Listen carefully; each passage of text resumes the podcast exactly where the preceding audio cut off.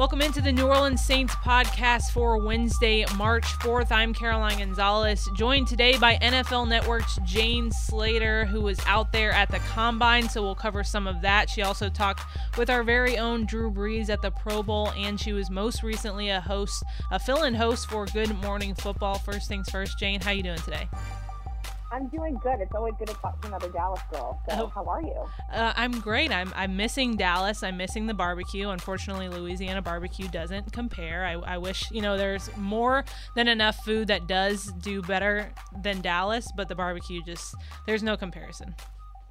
You know, my best girlfriend Dianna Russini um, also covers the Saints, right. and she made us love a couple years ago when she said she just wasn't about beignets. I'm sort of of the opinion I'm not really all in on the the richness of the food in New Orleans. Mm-hmm. So I mm-hmm. always feel like even when I come there and I ask for just a basic a basic chicken breast with asparagus and mashed potatoes, it's always got like the heaviest of of butters and rich spices and yeah, it's always interesting. So we've already just gone off on an entire tangent away from sports. Yeah, it, it's going to happen, and and we're going to get into coronavirus here soon. But yeah, I agree completely with that point. I feel like I've I've learned how to tailor my diet in in New Orleans, but then as soon as I go back to Texas, I'm like, oh, breakfast tacos. You got yeah, Buc-ee's. You have so many different things that I I can't tailor my my diet when I go back to Texas. Uh, exactly. Um, so I do have to get your opinion though on this coronavirus. Are you more of the opinion that it's kind of, uh, you know, everyone's blowing it out of proportion? Are you taking it seriously? Where are you right now? It's so funny you say that because I've been I've actually had this conversation with a number of people just this morning because I've been on the road pretty steadily traveling since late November, mm-hmm. and I have seen the airport just go from okay, a few people wearing masks to now quite a few people wearing masks at the airport to the point you're like, wow, maybe I should, you know, look for a mask. And then I go online and Amazon has them completely sold out until the end of March. And then wow. I found myself going, well, maybe I'll just get some hand sanitizer sold out in every store at the airport. And then I got home and I thought, well, maybe I'll go to Walgreens. Walgreens, Target, CVS all sold out of hand sanitizer. And then I was like, well, then I'll just get disinfectant wipes. Those are gone too. So I'm a little intrigued by it you know my my background is news a lot of people don't know that. So the first thing i do every single morning is check all my all my news feeds. Mm-hmm. and uk daily mail is like ground zero for the pandemic. So if you already have concerns about coronavirus don't go there um, because you'll literally go wow we're now getting ready to go into 28 days later. And i'm a huge fan of like dystopian like sci-fi like conspiracy theory type movies. I'm like, wow, this is really 28 days later stuff, and just nobody's mutated into a zombie yet. Um, but there was this graphic a couple of weeks ago that showed the infection rates and the trends as it related to SARS, measles, and of course coronavirus. Google the graph. That is what was the most terrifying to me. Now, oh, again, oh, we're just talking infection rates, not death rates, but the spread to me has felt very calculated. And as we get into like X Files conspiracy theories on here, you know, the common theory is that it started in a Wuhan lab, got out of control, and now I've got this theory that it went a thousand percent start in a lab. I believe that there is some vaccination company that has been whispering to media and in dark alleys to politicians, et cetera, and they're going to be the front runner for this vaccine. So if you watch 12 Monkeys, this is like right on. This is literally like par for the course. Um, so yeah, I mean, we could literally have an entire conversation about this. Yeah, I was, I, am not going to lie, I was moderately intimidated before we had this conversation, but now I'm actually terrified.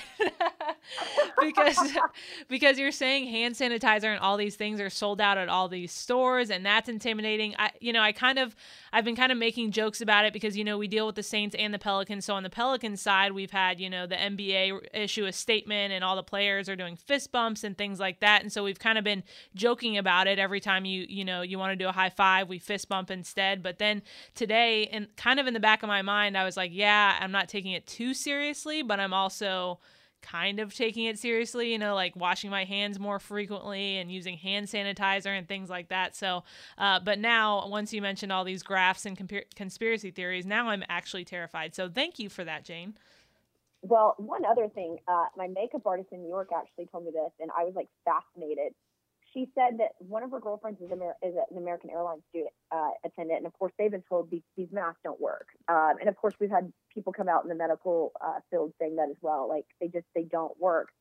She said what they do is they rub neosporin underneath their nose um, because it's got what bacitracin on, uh, on it, and basically your your nose is like the the first port, one of the easiest points of entry for infections, hmm. um, as well as germs. And so what they do is they just rub a little neosporin underneath their nose. So I don't know if that works. I haven't gone to Snopes and Googled that. As a matter of fact, I might do that right now as we're talking. So I'm not uh, putting out bad information. Uh, but I was fascinated by that. So that might be my first line of defense right now. All right. Well, if anyone catches me with some neosporin underneath my nose, don't look at me strange. Uh, Jane, let's go ahead and get into your time at the combine. You were out there in Indy. Uh, just overall, I know you didn't get to talk to, uh, you know, Saint specific people, but who are some of the players that stood out to you overall there at the combine? Well, I think obviously one of the the ones that was was trending was Isaiah Simmons. I mean, this guy was just through the roof when it came to you know, impressing a lot of these GMs. And it wasn't just what he did on the field or that, you know, what was it, a 43940. It was the, the way he wowed in interviews. I mean, he was apparently so impressive as it related to that. So I thought that was interesting. That was like a consensus across the board. One of the guys' names that, that popped out for me, and I, I thought this was, was really interesting, is there's a guy out of uh, Lafayette. Let me just let me double check this because I don't want to get this wrong for you. Uh, hold on. But this coach was so protective because I, I pulled a bunch of coaches before I went on Good Morning Football because obviously we're there. A lot of people don't realize as reporters, we're not there necessarily during the week evaluating players. Mm-hmm. We sort of do that after the fact. We're there. It's like a, a big football convention. Right. So we're getting in front of coaches. We're getting in front of agents here in Dallas. I've got 24 free agents to be worried about. But I did pull uh, coaches before I went on Good Morning Football just to sort of get a consensus from them as well as GMs. And this one coach literally said, You better not tell anybody that this is who I'm interested in. But he was really interested in this kid. Hold on one second. The phone, of course, is ringing. I can't. Uh, Robert Hunt, the offensive tackle from Louisiana Lafayette, hmm. just absolutely floored it. If you haven't read his story, it's actually pretty fascinating. He already came from a family of five kids. His mom had cervical cancer.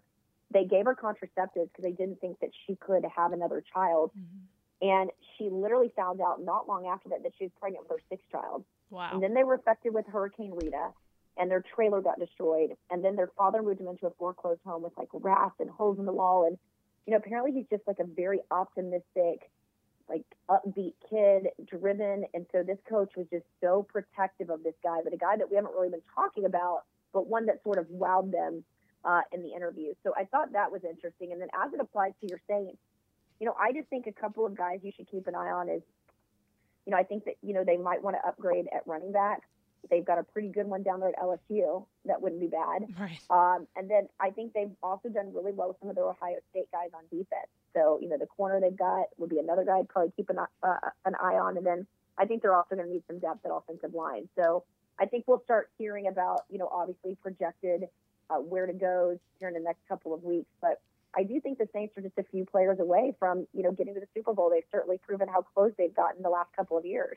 Yeah, and having a guy like Drew Brees back uh, doesn't hurt those chances. But I, I, do want to get into that. But Jane, I have to ask. I know you are close with a lot of your uh, reporters at NFL Network, obviously, but you seem to have more access uh, to Jerry Jones, and Jerry Jones seems more willing to give access than most of the other uh, front offices in the league. Do you kind of talk about that uh, among your colleagues about how much more exposure and how much more reporting you have to do with the Cowboys? Compared to some of the other teams? I think it's just because we call it the glamour beat at the NFL Network, and it's the glamour beat because obviously it's. I mean, when I go and cover other teams, and it's so even when I come to, to the Saints, it is just a, it's a whole different ball game. And you know, I think I have a better time talking with Saints players because they just don't have the national media in their face as much as say Dallas does. I mean, the scrums in Dallas are, as Randall Cobb described it last year, who'd been in Green Bay his entire career. He said this is this is playoff caliber media mm. every single day.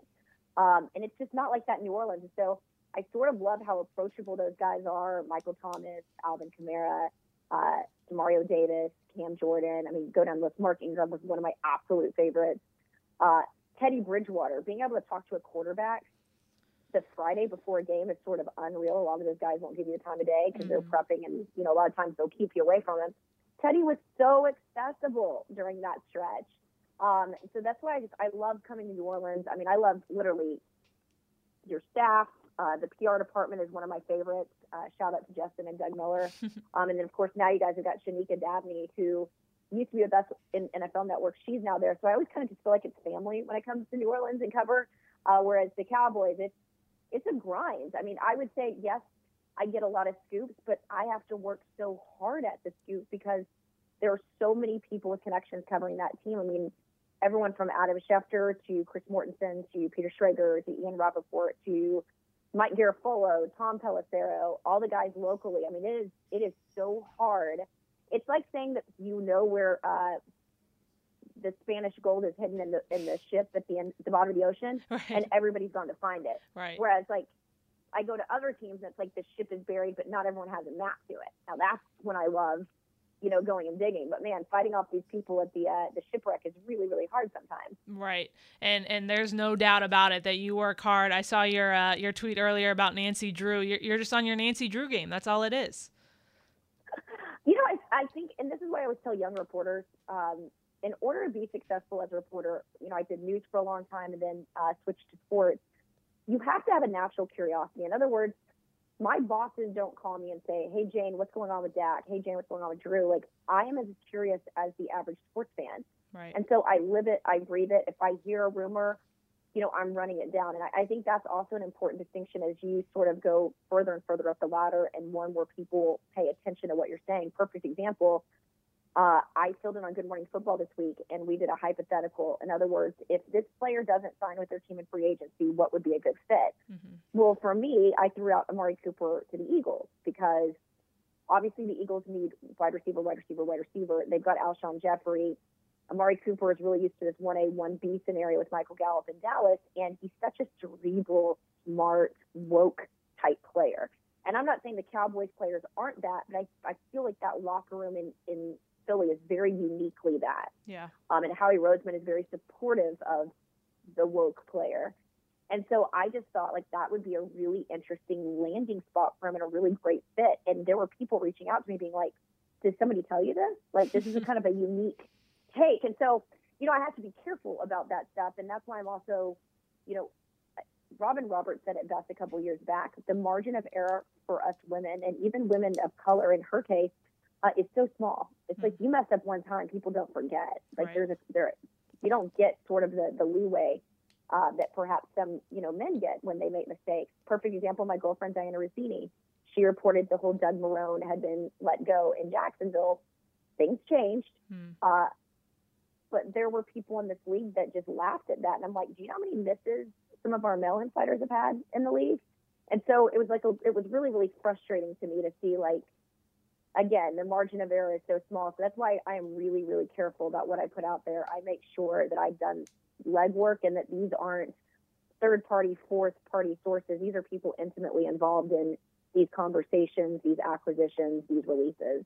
Well, I think uh, to your point, the curiosity that you have to have and that you've had ever since starting in this industry is something that's guided you to this point. And, to that point, when you were at the Pro Bowl with Drew Brees, you were specifically asking him about Eli Manning, who was announcing his retirement, but you noticed that Drew Brees kept saying we, and, and you kind of had a hunch that he was going to make a return to the Saints, and, and, and let alone he, he tweeted uh, or he posted on Instagram not too uh, not too long after that that he was going to come back. What was your reaction when you saw that Instagram post? I wasn't surprised at all. In fact, I did a I was moderating a deal with Tony Romo at a Super Bowl, and he asked me about it. He mm. said, "You know, I saw your interview," and I said, "Yeah, what do you think?" I was he, and so he said, "What do you think?" I go, "I think he's 100% coming back. Like, there's no way he walks away." After three seasons, to see it end the way that it did. I mean, you're you're so close you can taste it. How how frustrating would that be for Drew Brees that you've got this team right where it needed to be the last three years? You walk away and Taysom Hill goes and gets the Lombardi. Now, not that he wouldn't support that, obviously, uh, but I would imagine it, it would be frustrating. No, man, I left a little meat on the bone. And the one thing that I've appreciated about Drew, I mean, you saw it even with his, you know, his, his hand injury this year. that guy, I couldn't believe it. A week later, was out there doing his pregame warm up as if he was going to play. He's so deliberate. He's so meticulous. I think he's such an example for younger players in the league about sustainability. Tom Brady, for that matter, too. Sustainability approach. You know, you can't expect greatness to come to you. You have to work for greatness. Uh, and so that's what I respect about him. But I'm like, a guy like that, you don't walk. It's just like Tom Brady. I'm going to be shocked if he goes anywhere but the Patriots, legitimately. Um, so I, I just, to your point, he, he said, we've got a championship caliber team.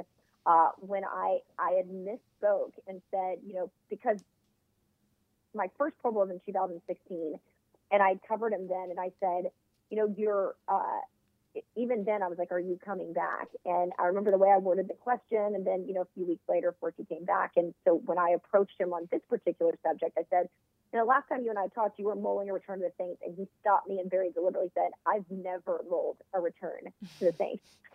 and so I was like, all right, always be on your P's and Q's with Drew I, I should have known that as journalism 101. Uh, choose your words wisely. But right. he was so protective of his loyalty, his uh, allegiance, and you know this team that it was almost like he wanted to make sure I wasn't creating any drama, and yeah. I appreciated that. But it was in that moment I was like, ah, he's coming back. This Reese, I'm over it.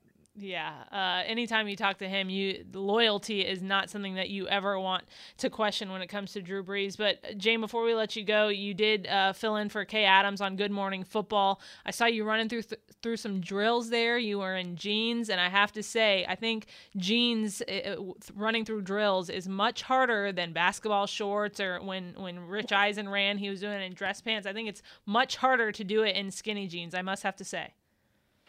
I appreciate that. You know, uh, first of all, shout out to my girl Kay Adams. What I appreciate so much about Good Morning Football and, and why I feel like it's really sort of transformed that morning show landscape is, and I think as women for a long time, they've had a woman in on these morning shows, news shows, whatever, in the capacity of you're a traffic cop, look pretty, ask the questions, uh, don't really have an opinion. And we have so many smart women in football. I mean, I think there was a study that just came out that talked about the women's fan base. I think it's like 48% right now in football, mm. uh, which, you know, unfortunately triggers some men. But I do believe the younger generation, players, coaches, uh, you know, just the fans, they're they're uh, more accepting of it. It's sort of, I mean, it's sort of commonplace for them, which I appreciate. Um, but what I love about that show is it requires you to have a take. It requires you we don't have uh, producers saying, all right, say this, right. or we wrote up a script for you. It is really like your authentic football take. And Kay Adams does this five days a week uh, throughout the season. Her fantasy football stuff is second to none, hmm. but and she's just so passionate about it. She never turns it off. And so what you see is what you get. It's just such she's such an authentic football fan. She's such an authentic uh, football freak uh, that I just I feel like she's really sort of set the bar, and we're beginning to sort of see that trend on these other shows. Um, I mean, look at Get Up and Laura Rutledge, who I'm also a massive fan of. We work together. I've never seen a girl be more prepared or know more about baseball than uh, than Laura Rutledge. So I, I appreciate that about that show. But I had a blast filling in, and they sort of came to us and said, "Hey, we want to do some of these combine drills," and I was 1000% in, but I'd never run them before. and we did it live and I got about three minutes to warm up. I think I could have done better. I'm gonna I'm looking forward to my web redemption at some point. But uh, yeah, it was such, that show was just so much fun to do. Yeah, and and we've had Kay on the show before, and she's mentioned that you know everyone kind of just gets along. Like they don't have to, nothing's forced, and, and you don't have to come together uh, hours before the show and and go over a million times about what you're going to talk about. It kind of just seems natural on that show, and it seemed natural when you when you were on it as well. Thank you so much. I mean, the guys, what I love about them too is like they set you up to succeed, and every one of them brings something to the table. Kyle Brandt has, I mean, his, he's such a pop culture savant, and a lot of people don't remember. A younger generation may not remember him being on The Real World or Days of Our Lives. I used to stalk him at New Orleans Super Bowl when he was Jim Rome's producer. I was obsessed with Jim Rome. I just, I was obsessed with the show. And I thought Kyle and this guy, Jason Stewart, who now is Colin Cowherd's producer, were just amazing. You know, they're sort of like the Danettes on the Dan Patrick show. Right. And so I have a radio background and I know how hard it is. So I'm just like, wow, I was just like obsessed. So, and then Peter Schrager does such a great job of being an insider without being stuffy. Like, it's just very like there's a reason why coaches, uh, agents, and GMs talk to him, and he's just like he and his wife are like like my hype team. I love them. And then Nate Burleson, I mean, the way that he has gone from a Detroit wide receiver to a guy that came in and did total access and was supposed to just be opinion based, but literally said to them, like, I want to learn how to write scripts. I want to learn how, you know, to get the finesse of the camera. And then the way that he's grown his brand from Good Morning Football to CBS and uh, morning, you know, f- football show. And now he's doing extra. Just like, they're sort of like the Be- the Beatles. I always joke that at some point these guys are all going to break up and have solo careers, but they just really, really work. And it's just you you know you're you've been doing this and you know anybody that's been in the industry knows how hard it is to find authentic chemistry and they definitely have it yeah well jane we appreciate you coming on the show today and uh, looking forward to more of your work this off season as as we head into the draft and all things uh, that are keeping you busy with the dallas cowboys and all things nfl I hope I get to actually come down there and see you guys this year. I only got one game with you guys, and shocker, it was the Cowboys. Uh, so I look forward to getting back to the St. Pete. But thank you so much for having me on. Of course, and uh, we look forward to seeing you as well. Thanks to Jane for coming on the show. Be sure to follow all of her work on Twitter. You can find her at Twitter at Slater NFL, S L A T E R NFL, a great reporter for NFL Network. That'll do it for today's show on the New Orleans Saints podcast presented by SeatGeek. If you're trying to find tickets to football games or any other live event, it can be complicated. There's hundreds hundreds of sites and shady pricing, but with SeatGeek, you can do everything in one place. Search for and discover the best deals on seats, buy from any device, and sell and transfer tickets in just a couple taps. Best of all, our listeners will get $20 off their first purchase when they use the SeatGeek app. Use code GoSaints at checkout. SeatGeek score the best deals on tickets. All right, we hope you have a great Wednesday, and we'll tune back in on Friday. Thanks for listening.